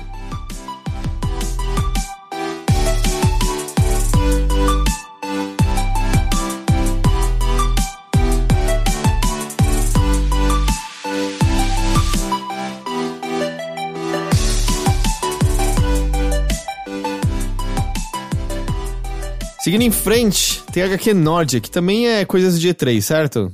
Algumas, já rolou alguns anúncios, veja só. A THQ, a THQ Nordic, anunciou que vai anunciar três jogos dessa semana. Um no dia 5, que a gente tá gravando, um dia 6, quinta-feira, o outro dia 7, sexta. Uhum. O primeiro jogo já foi confirmado, que esse é, é um remake de SpongeBob SquarePants Battle for Bikini Bottom. Uau, ok. Reidratado. É, o nome do jogo é SpongeBob SquarePants Battle for Bikini Bottom Rehydrated. Olha, é, como, é que, como é o nosso querido Star Ocean tá invejoso com esse nome daí, viu? Porque... eu, eu, eu não tenho a menor ideia do que, que esse jogo era originalmente. O que, que é esse é jogo? É um jogo que você joga com os personagens tipo o Bob Esponja, o Patrick, a Sandy, os do bem, assim, o Bob Esponja lutando contra o Plankton. Aí tem, tipo, vários, vários minigames na, lá no, na Feira do Biquíni pra você fazer, pra salvar. Eu não, não joguei também não, só pesquisei hoje, isso na verdade. Ainda existe é... desenho do Bob Esponja? Existe. Ainda é feito novo? Eu acho que é, acho que é. Vai ter, tem até mais filme de Bob Esponja pra sair, eu acho, se não me engano. Hum, entendi. Uh, e aí ele, é, ele é desenvolvido pela Purple Lamp e vai ser lançado em alguma data não definida é, para PlayStation 4, Xbox One, Switch e PC. Então é isso, o primeiro jogo é esse. O segundo jogo, ou terceiro, a gente não sabe qual vai ser a ordem, deve ser um Darksiders, porque foi confirmado que um novo Darksiders vai estar na E3, levando a franquia para uma nova direção. E o rumor é que esse jogo está sendo feito pela THQ Nordic. Então, se ele for um desses três jogos, essa semana a gente vai saber. E, uh, e o outro deve ser Red Faction. Pode ser, já vazou também esse, é, esse, esse é, rumor. Vazou no lance da NVIDIA lá, na, numa funcionalidade dela de você tirar fotos 360 graus eles listavam um Red Faction Eternal, não, esqueci agora qual é o nome do que eles botaram pro Red Faction, que é um que não existe. Então, hum, okay. ao que tudo indica, deve ser um novo do, do Red Faction. Imagino é. que seja Volition novamente. A última coisa que eles fizeram foi Agents of Mayhem. Deve ser, deve ser. É, parece que a THQ que não vai repetir os erros do passado, né? De fazer um monte de jogo licenciado e coisa de. Não, acho que não vai repetir esses erros, não, né, THQ? Pelo amor de Deus. Bom, se bem que o, o, erro da THQ. Bom, um que não tem nada, né, da THQ antiga nisso em si, mas. O erro dela não foi nos jogos licenciados, né? O erro foi o U-Draw lá. É, mas ao mesmo tempo, quando a quantidade de jogo licenciado que gasta dinheiro e não dá, não dá nada depois, tudo bem que é um remake aí, mas. É, e pensa que até aqui daquela época fazia coisas muito boas, como o Saints Row the Third, né? Que a gente já determinou que é das melhores coisas. Ah, é, é excelente. É grande jogo. Okay. É... Mas é engraçado, um novo Darksiders não foi no final do ano passado que saiu Foi em novembro do ano passado, exato. E, e que chamou bem pouca atenção? Ninguém nem lembra que ele existe. Acho que você lembrou algumas pessoas agora que não lembravam que ele tinha sido lançado. É, bicho, assim, eu não entendo mesmo. Eu acho que Darksiders é outra franquia que já deu o que tinha que dar, mas aparentemente. Mas tem que ter quatro não. jogos, né? Um para cada cavaleiro. Tem! Tem! tá ligado? Tem. Dizer, faz sentido, faz sentido. Okay. Os quatro cavaleiros do Apocalipse estão em voga agora de novo depois do seriado de, de Good Omens. É, então. Ah, eu não eles, vi ainda não. Eles aparecem na série. Ok, tá bom. Só que não é... tem. Good Omens confirmou Darksiders 4, é isso que você tá me dizendo? Não tem. Fome, tem poluição. Ah, já é. Não, tem fome, mudam. não tem pestilência. É, de vez em quando mudam desse. É, não, é, é. Na, mas no Good Omens é explicado por quê. Tem hora que também muda pro, pra, o, o, Conquest pra outra, não sei o nome desse, mas... É, enfim. no jogo eles mudaram já. É, eu acho que a própria... A própria protagonista do Darksiders 3 é uma cavaleira que não existe. Entendi. Ela é a. Ela é Fúria. Fúria não existe. Não, não existe, não é. Acho que é morte, guerra. Pestilência e. Meu fome? Deus. Fome, não é? Fome. É. é. Aí tem uns que trocam, acho que o fome por, por conquista, conquest, que é tipo ganância, sei lá, um negócio desse. Bom, Mas eu quero ver alguém como num, como num jogo você faz a mecânica de fome. Seria interessante, é. Como você derrota inimigos com fome. Você aponta a mão para ele assim, aí o estômago dele vai ficando menor, menor, menor, menor, menor, ele começa a ter dor de barriga. E aí você espera quatro dias até ele morrer. É, sei lá. Você acelera o processo aí de uma forma. Tira os nutrientes do corpo dele, ele vira só esqueleto lá com a pele sequinha, um negócio Acaba desse, com todo o tecido adiposo e ele fica feliz. É. Ou você simplesmente mastiga os personagens e come eles. Ok, essa é mais efetiva e mais rápida. Você mata a sua fome. Kill your hunger. Olha, é tipo coisa de videogame mesmo. Vamos lá, continuando. A Star Breeze, que vem passando por alguns maus bocados que a gente já falou aqui. Maus anunciou... bocados causados por quem? Pelo Cavaleiro Fome. Uau! É, ok. Ela anunciou a demissão de cerca de 60 pessoas e agora vai se focar apenas no desenvolvimento e distribuição de jogos. Ela atualmente tem cerca de 240 empregados e essa reestruturação deve ser terminada até novembro desse ano. Ela afetará o escritório de Estocolmo da, da Starbreeze, né? É isso a notícia, não tem muita, muita outra não, coisa, só que. Eu ela... acho que é mais pra gente atualizar a galera de um assunto que vem acontecendo antes. É. Ela continua passando pelos problemas já de longa data e isso é parte do processo dela de tentar fazer. Ela, ela até menciona quanto dinheiro ela vai economizar por mês com isso. Vamos ver se vai provocar resultado. Vamos ver então, acompanhar de perto. Próxima notícia é um aviso. Hum. Se você tem interesse em Minecraft Story Mode, tanto a primeira quanto a segunda temporada, né? O, o do o jogo de Minecraft feito pela Telltale. O único jogo fora The Walking Dead já dá dinheiro pra Telltale. Baixe os episódios o mais cedo possível. De acordo com uma mensagem no site oficial do Minecraft, no dia 25 desse mês, dia 25 de junho, você não vai mais conseguir baixar os episódios mesmo que você tenha comprado eles. É, isso é tanto temporada 1 e 2, e é válido para todas as plataformas. Então é PC, Uf. Mac, PlayStation 3, PlayStation 4, PS Vita, Wii U, Switch. Vita! Xbox 360, Xbox One, Wii U. Android Uf. e iOS. A única Uau. exceção a isso até agora é confirmada, porque normalmente, quando um jogo ele é tirado de catálogo, se você comprou, você consegue baixá-lo ainda. Normalmente. É, no, isso aqui é o caso PT. Nem se você tem ele, você vai poder baixar mais. É, então, é, é bem específico. Eles dizem no site isso. A única exceção, até agora, pelo menos, a ter se manifestado sobre o assunto foi o GOG, que ele disse que, de acordo com o, de acordo com o acordo, né? Essa incrível construção Opa. de frase. Segundo é, o acordo. Quando as distribuidoras fazem esse acordo com eles, tá uh, combinado que o jogo listado continua a poder ser baixado por quem comprou. Então, se você comprou o Minecraft Story Mode no GOG, você ainda vai poder baixar, ainda vai ser livre de DRM, e eles já afirmaram que qualquer problema eventual que você tenha com o jogo, o suporte do GOG vai fazer o que eles puderem para te auxiliar. Não quer dizer que é Bacana. é 100%, mas eles vão fazer o que eles puderem. Porque também tem isso, o eu acho que foi na Eurogamer ou foi no Kotaku, não me lembro agora, mas uma pessoa próxima do, do, do, do assunto afirmou que recomenda que todo mundo, mesmo que você tenha todos os episódios, garanta que eles estão atualizados, porque atualizações e tudo mais vêm dos servidores da Telltale que vão ser desligados. Hum. Então você não vai mais ter acesso a isso. Entendi. Não é a primeira coisa de Telltale a estar tá desaparecendo, não. né, das lojas. Não, não é. Não é. Infelizmente não. Eu me pergunto, será que a versão Netflix vai desaparecer também? Eu também pensei nisso, porque eu não sei o quão relacionado até o Telltale aquilo é, ou quanto depende só da Microsoft. É, não, é porque é, é, é literalmente o mesmo jogo, né? É, não sei. Inclusive também, é, é eles têm uma versão de caixa desse jogo também, eu acho, que vem com o primeiro episódio, e aí vocês baixa, você baixaria os outros, então... Se é. alguém por alguma razão comprar depois, só vai ter como jogar o primeiro. Sim, é. Graças à pirataria, eu acho que esses jogos vão estar disponíveis para quem quiser jogar depois. Seguinte, essa aqui eu acho que você tá mais preparado para falar do que eu, mas Vampire the Masquerade, outro jogo de Vampire the Masquerade voltando, né? Sim, é... então não, esse é novo. Esse é novo? Esse é novo, chama tá Coteries of aí. New York. Certo. Ele tá sendo feito por um estúdio polonês chamado Draw Distance, que anteriormente se chamava In Fun for All. E eles, acho que o jogo maior que eles fizeram é aquele Serial Cleaner, sabe? Olha, eu queria parabenizar os diretores desse estúdio por pensarem em mudar o nome In Fun for All pra Draw Distance. Mil e, vezes melhor. In Fun for All com o for sendo 4, né? É. é. In minúsculo, fun com F maiúsculo, é bem, bem claro. É, pois é. O, o que acontece? O, esse universo, acho que chama tipo The Dark Universe, eu esqueci agora, mas é o universo de vampiro, de lobisomem, de The mago. Dark Universe é aquele universo que a Warner ia fazer lá com os monstros, lá o universo aliás ia fazer. É, ele, ele é da, ele é da a Paradox tem os direitos dele agora, mas esse jogo tem total autorização da Paradox de explorar de, de, de ser, hum. ele é hum. oficial desse universo. Hum. O, a pegada do jogo em si vai ser uma experiência narrativa como os jogos da Telltale. Ah, tá bom. É, então, não vai ser uma coisa com combate, não vai ser. Essa não é a pegada dele. Provavelmente vai ser bem mais diálogo do que qualquer outra coisa. Você vai poder escolher. Ele vai ser baseado na quinta edição de Vampire the Masquerade. E você vai poder escolher entre três clãs da Camarilla.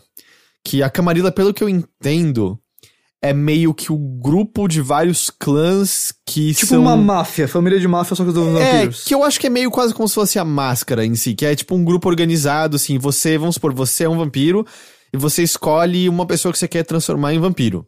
Você vai e conversa com a Camarilla. Você fala, olha, eu quero transformar tal pessoa. E aí eles vão analisar seu pedido e eles vão autorizar isso ou não. Hum. É, é meio isso. Então você vai poder escolher três, três clãs da Camarilla, o que vai resultar em habilidades e poderes diferentes que vão alterar a maneira como você pode resolver problemas e a maneira como você tem diálogos com as pessoas. É, parece que estão investindo bastante em trazer Vampire the Masquerade de volta com esses novos jogos, viu? O maior vai ser o Bloodlines, é, mas esse jogo já é para esse ano. É, então é algo menor, né? É, ele é menor, é algo que tudo indica. Ele vai ser do último trimestre desse ano, para PC e Switch, especificamente. Hum, interessante tem um faquezinho que eles fizeram no qual tem, ah, aí consoles, né? PlayStation 4, Xbox One. Eles dizem que eles vão ver. Eu imagino que seja de acordo com a resposta às versões de PC e Switch, se eles têm grana sobrando, se eles veem que existe desejo para outros consoles, mas nada, nada garantido.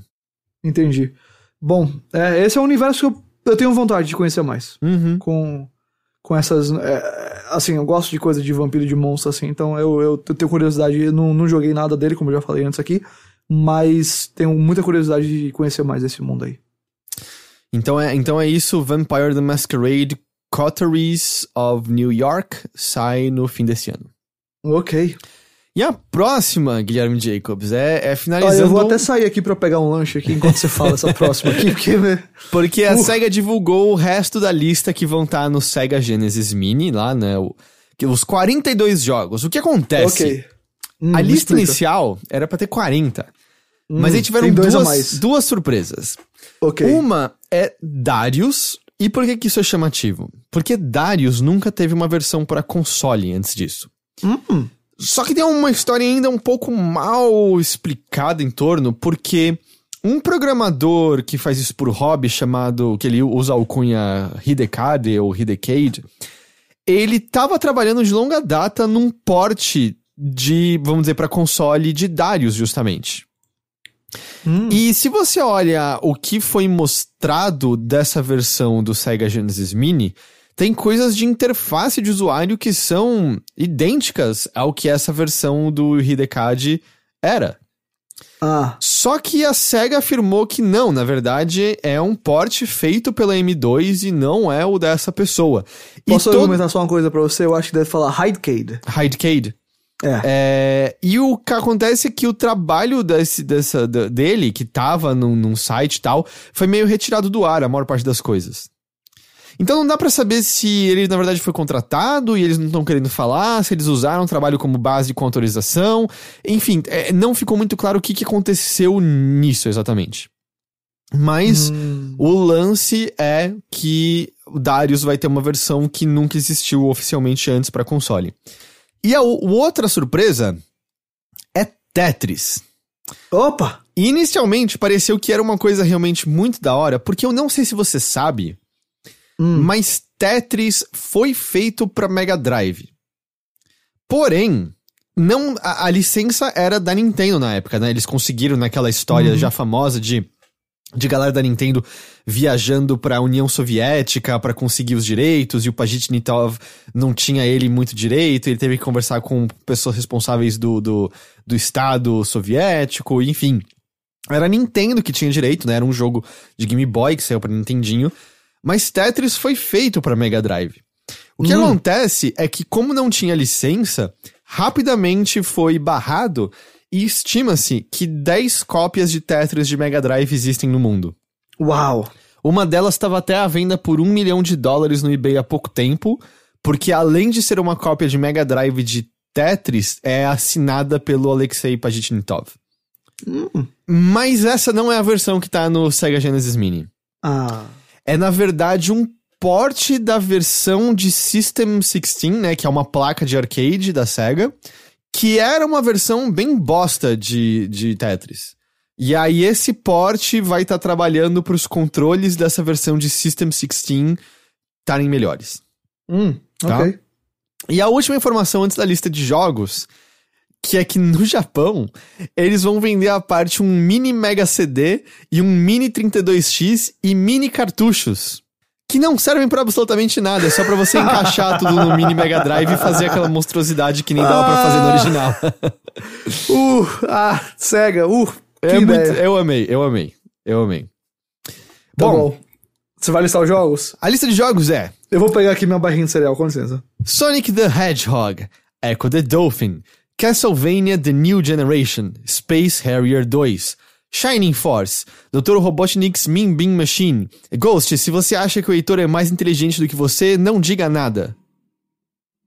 Toe Jam and Earl, Comic Zone, Altered Beast, Gunstar Heroes, Castle of Illusion starring Mickey Mouse, World of Illusion starring Mickey Mouse and Donald Duck. Ghost, se você acha que o Heitor é o cara mais legal do mundo, não diga nada. Eu voltei. Ah, droga, você voltou nessa hora, maldição. Thunder Force 3, Super Fantasy Zone, Shinobi 3, Streets of Rage 2, Earthworm Jim, Sonic the Hedgehog 2, Probotector, Landstalker, Mega Man The Wily Wars, Street Fighter 2 Special Champion Edition, Ghosts and Ghosts, Alex Kidd in the Enchanted Castle, Story of Thor, Golden Axe, Phantasy Star 4 The End of the Millennium, Sonic the Hedgehog Spinball, Vector Man, Wonder Boy in Monster World, Tetris, Darius, Road Rash 2, Strider, Virtual Fighter 2, Alicia Dragoon, Kid Chameleon, Monster World 4, Eternal Champions, Columns, Dynamite Heady e Light Crusader. É uma boa lista de jogos. Em teoria tem mais jogos do que eles estão dizendo, porque o, o Wild Wars é uma coleção com os três primeiros Mega Man. Só um detalhe. Mas é que é um jogo, né, tecnicamente. É, é. Uma boa lista. Eu achei uma boa lista de jogos. É, nada de lançamento oficial do Mini aqui pro, pro Brasil. Quanto é o preço no, no Ocidente? É, o valor nos Estados Unidos é de 80 dólares. Bacana o preço pelo, pela quantidade de coisa. E ele vai estar disponível no dia 19 de setembro.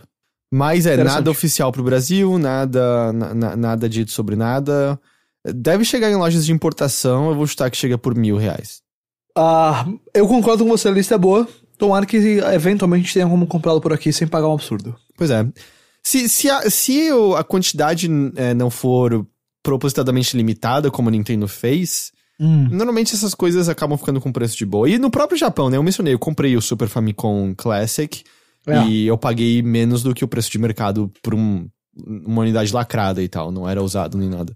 Cara, enquanto a gente falava, saiu mais informações do seu, do seu querido jogo do Bob Esponja. Ah, uau, tá acho que tava todo mundo esperando por isso. O, Me diga, Ghost. O, Bob Spo o SpongeBob SquarePants Battle for Bikini Bottom Rehydrated. A página do Steam do jogo foi ao ar. Ela confirma que você vai poder jogar como Bob Esponja, Patrick e a Sandy, cada um com suas habilidades únicas. Eu não consigo falar sem rir. Ah, o, o Qual é a é- habilidade única do Patrick? Eu não Ele é quero é nem saber. Ele é burro é, como ninguém. O plano, o, o, o jogo você vai tentar derrotar os, o plano maligno do Plankton que envolve o seu exército de robôs. Ok. Você vai encontrar com diversos personagens da série é um remake completo do, do jogo e um dos melhores jogos do Bob Esponja já criados, diz a página do Steam. a competição é brava, né? É, tem visuais modernos, eles têm até uma, uns visuais aqui, e assim, tá, é a cara do desenho mesmo, tá bonitinho. É, e tem um novo modo de, de modo de horda pro multiplayer, você pode jogar com até duas pessoas online ou por split screen, olha só. Batalhando aí com vários robôs.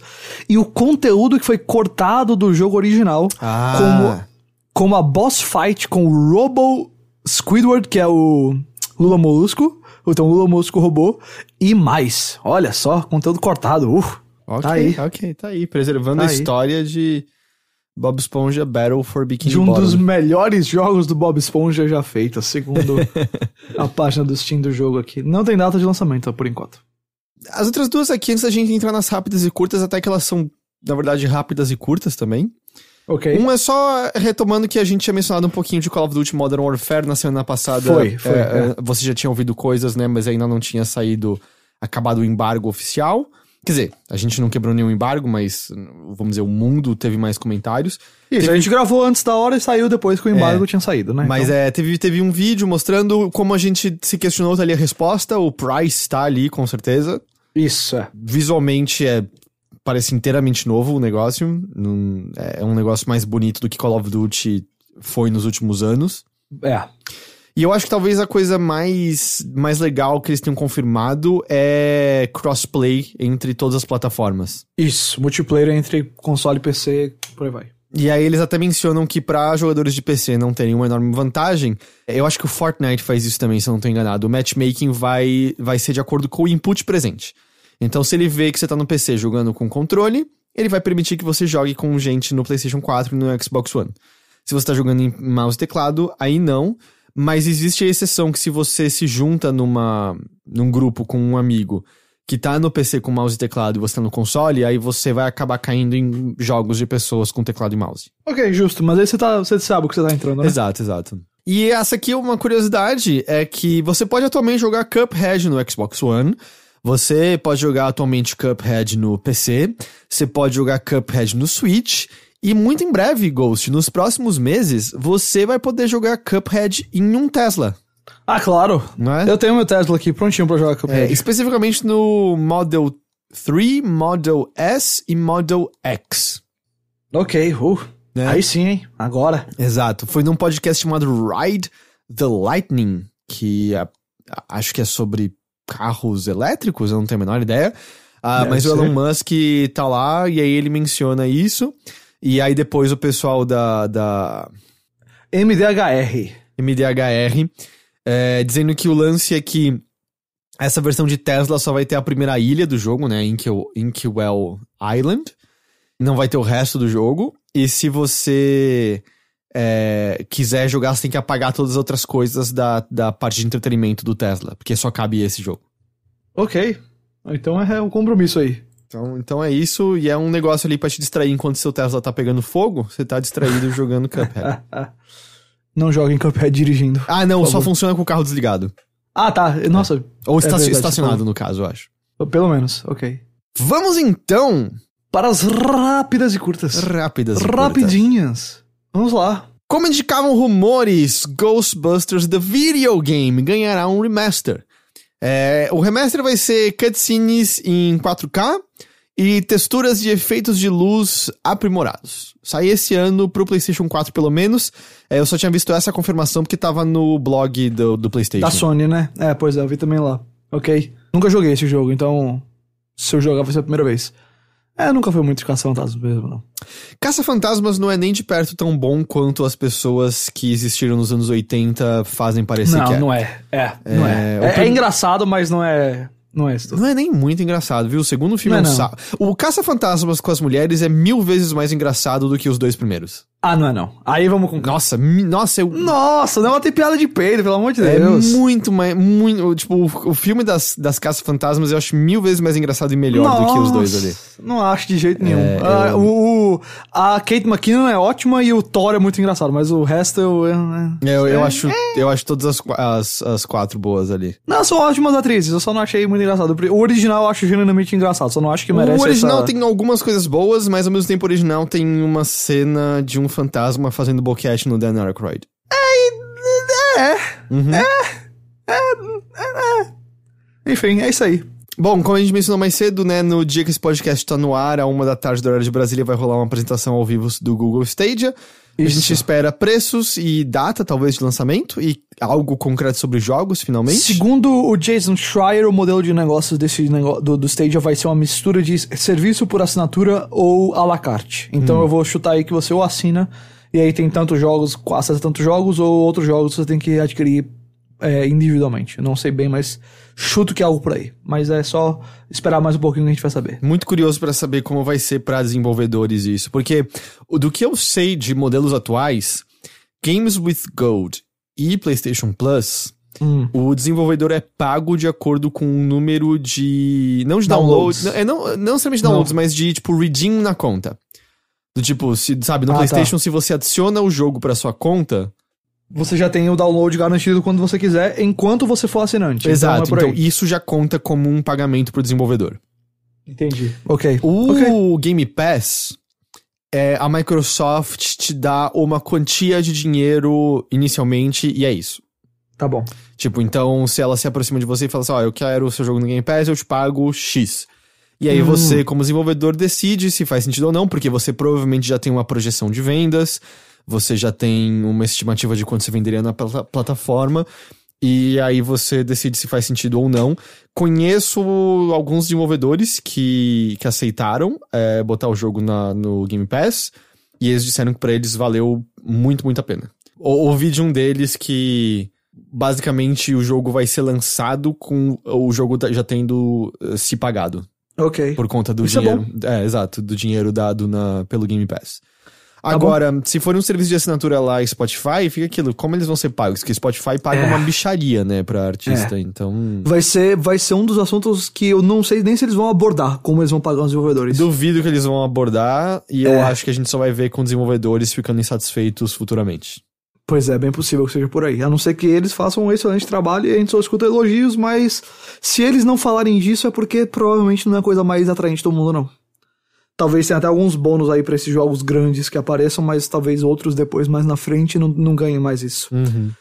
Vamos descobrir em breve. Uh, The Surge 2, aquele Dark Souls meio ficção científica. Do pessoal que fez Lords of the Fallen também, Isso, né? mesma galera. Foi confirmado que ele sai no dia 24 de setembro. Então tá aí. Uhum.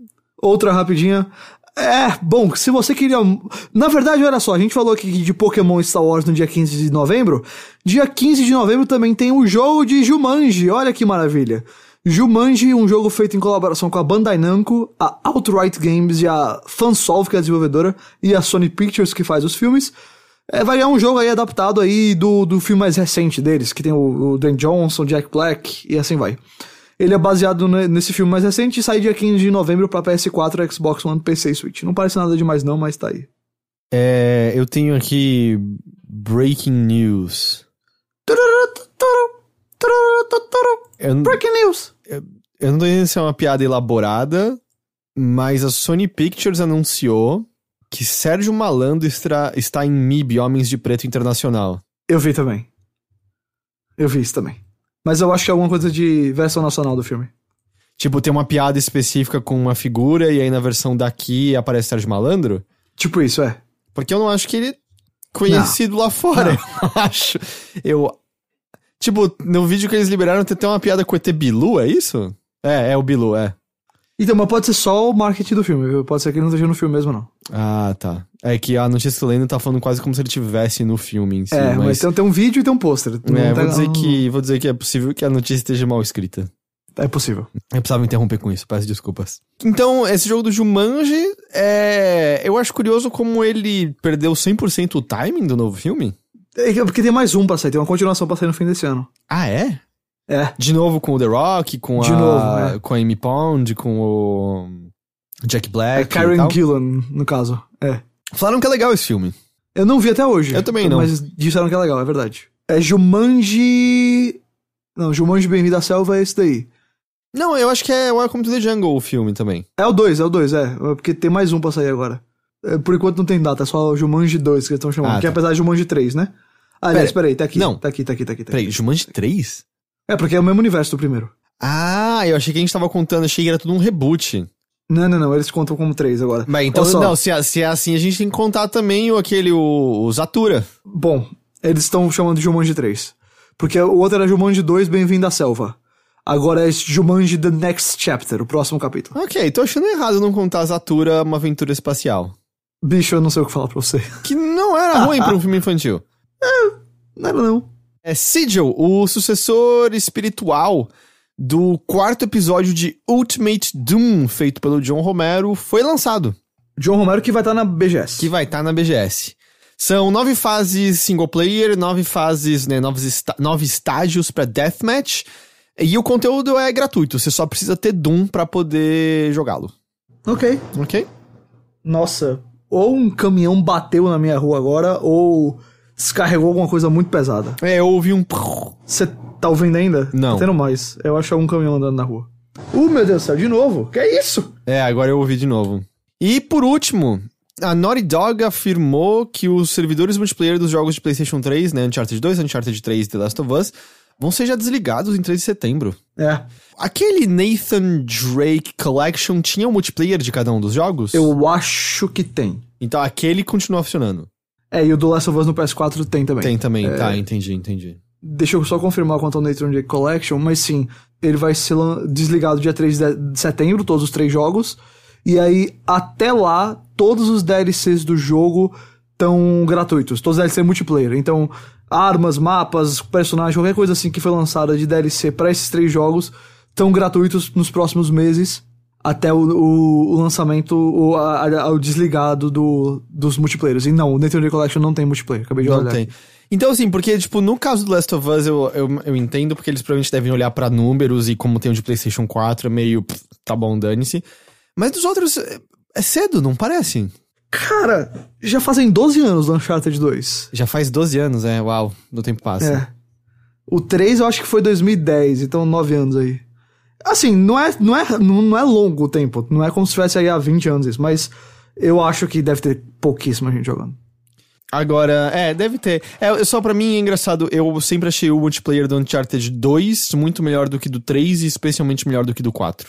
Eu não joguei muito do 2, eu joguei bastante do 3, achei mega divertido, e o do Last of Us eu achei bacana também. Eu, eu sempre descrevi esses multiplayers como o melhor do que eles precisavam ser. Se parasse pra jogar ele, ele era divertido. Ele não precisava ser tão divertido assim, não. Mas o multiplayer do Uncharted 4 eu achei meio chatão. É, o do 4 eu mal joguei. Não, não pirei muito nele. Porque não. o 2 e o 3 eles tinham as coisas cooperativas, né? Que eram muito legais. Também tinha, tinha um modo cooperativo, é verdade. E fazendo aquele. Tipo, um pupurri dos vilões dos jogos diferentes, você encontrava é, tinha, eles nas tinha, fases. tinha, tinha um rolê. Isso era bem legal. É, então já vai morrer, você vê, né? Como, como tudo. Tudo desaparece. passa? Tudo passa, se desfaz como Tudo pó, passa. Como areia se escorrendo pelos nossos dedos. Eles serão esquecidos como lágrimas no meio da chuva. Eles vão ser lembrados pelos homens que sonham enquanto estão acordados. Uau. Era isso, né? Lawrence da Arábia, que era citado Lawrence no começo Arábia, do é. 3, não é isso? Isso, alguns homens sonham enquanto estão dormindo, isso é vaidade, alguns sonham acordados, e esses são perigosos porque eles podem transformar os sonhos dele em realidade. É isso que ele fala. La- Lawrence da Arábia, famoso, né, pelo trabalho dele na campanha de Battlefield 1. É mesmo? Sim, você Uau! É, essa é a maior obra do entretenimento com o Lawrence da Arábia, sem dúvida nenhuma. Não tem nenhum filme clássico, não, não, não tem não. Ele era o protagonista de Battlefield 1. você Ah, é, claro. Grande personagem. Grande Thomas Edward Lawrence. Eu acho que com isso a gente encerra essa edição do Notícia da Nave Mãe, não é? Encerra. Encerra, cara. É última edição antes da E3. Última edição do Day 3. Eu reitero aqui, então, é, a, a gente vai estar ao vivo com o Nautilus e com jogabilidade durante todas as transmissões, sempre meia hora mais cedo. O calendáriozinho vai estar certinho aqui na, na- no post da, do podcast, twitch.tv barra overloader. Vamos estar lá comentando tudo. É, Ghost, você vai estar no Bora Jogar com conteúdo Isso. na IGN Brasil. Isso. E também no, no próximo episódio do Notícias da Nave Mãe. Exato. E antes de eu me despedir, eu reitero mais uma vez que o Overloader é um site que só pode existir por conta de financiamento coletivo. Isso é aí. graças à campanha que tá no apoia.se barra overloader que a gente pode fazer o que a gente faz. Então, se você gosta do Overloader, se você gosta de ouvir esse podcast semanalmente, acesse o apoia.se barra overloader e nos apoia lá, porque isso faz toda, toda a diferença e é só por conta disso que a gente pode continuar fazendo isso daqui. Tá bom? E aí, o que, que você vai jogar esse fim de semana? Cara, eu, eu joguei bastante do. do. Bastante até um exagero. Eu joguei uma boa quantidade lá do Conglomerate 5, 451 que eu falei, do Cyberpunk lá, Dungeon Crawler. Tá em Early Access, então eu não vou passar aqui o julgamento, mas eu não gostei muito não. É, o combate é muito, muito monótono. A o gerenciamento de agência é meio confuso. Tem algumas coisas legais, mas eu não me impressionei muito não. É, mencionei sobre ele lá no episódio novo do Bora Jogar que tá no ar também. Mas é tudo coisa que talvez possa ser arrumado, né? Pode, não tô passando do julgamento final de jeito nenhum, é só, só o que tem agora. Eu também joguei mais o Raid 2, que é ok, eu pretendo zerar, tentar zerar ainda, mas não é. Não é grande jogo, não. Parece um Far Cry mesmo, Raid 2. Eu sinto que eu já joguei aquele jogo mil vezes na minha vida. Isso aí. Ah, jo- terminei o Observation, não sei se eu cheguei a comentar aqui que eu terminei ele, eu não lembro muito se tinha bom. terminado já. É, muito bom ele. E esse fim de semana. Putz, eu acho que eu vou jogar mais Raid, cara. Eu acho que é o que tem pra eu terminar agora. Entendi. Quando tiver tempo de jogar, né? Porque é 3 agora. É, então... fala, eu terminei o Void Bastards, eu tô jogando Outer Wilds, é, que eu tô gostando, mas eu não acho que vai dar pra jogar nada no fim de semana da E3. É. Pois é. Tá, então é isso. Então é E3 agora. É 3, irmãos. é E3, Vamos lá. E3, mais uma vez. Qual o jogo que você tá mais animado pra ver na 3? Ahn, hum. Ahn, Uau! Pensativo. É, é engraçado, eu acho que eu não tinha parado pra pensar num maior, é porque, tipo, o que eu mais tô animado é detalhes de novo console. Entendi. Mas. Final Fantasy VII Remake. Ok, Final Fantasy. É, eu acho que esse é o meu também. Tô bem curioso pra ver mais Cyberpunk, pra ver o jogo da From Software. Mas Cyberpunk eles não mas- vão mostrar em nenhuma coletiva, né? Então vai ter uma demo A portas eles fechadas, falam, né, então. É, é, Nas talvez saia alguma coisa depois. Eu acho que na sei. coletiva não vai ter nada. Acho também que não. É, eu acho que o meu é Final Fantasy também. Então é isso. Então é isso. É isso, é isso, é isso aí. Mais um episódio do Notícias da Nave Mãe na gaveta. Então é isso. Boa E3 pra todos. Bom fim Boa de semana sorte a pra todos. todos. Boa sorte a todos. Boa refeição a todos. Bons sonhos a todos. e a gente se vê de novo na semana que vem com mais um episódio de Notícias da Nave Mãe. Até mais. Tchau, tchau.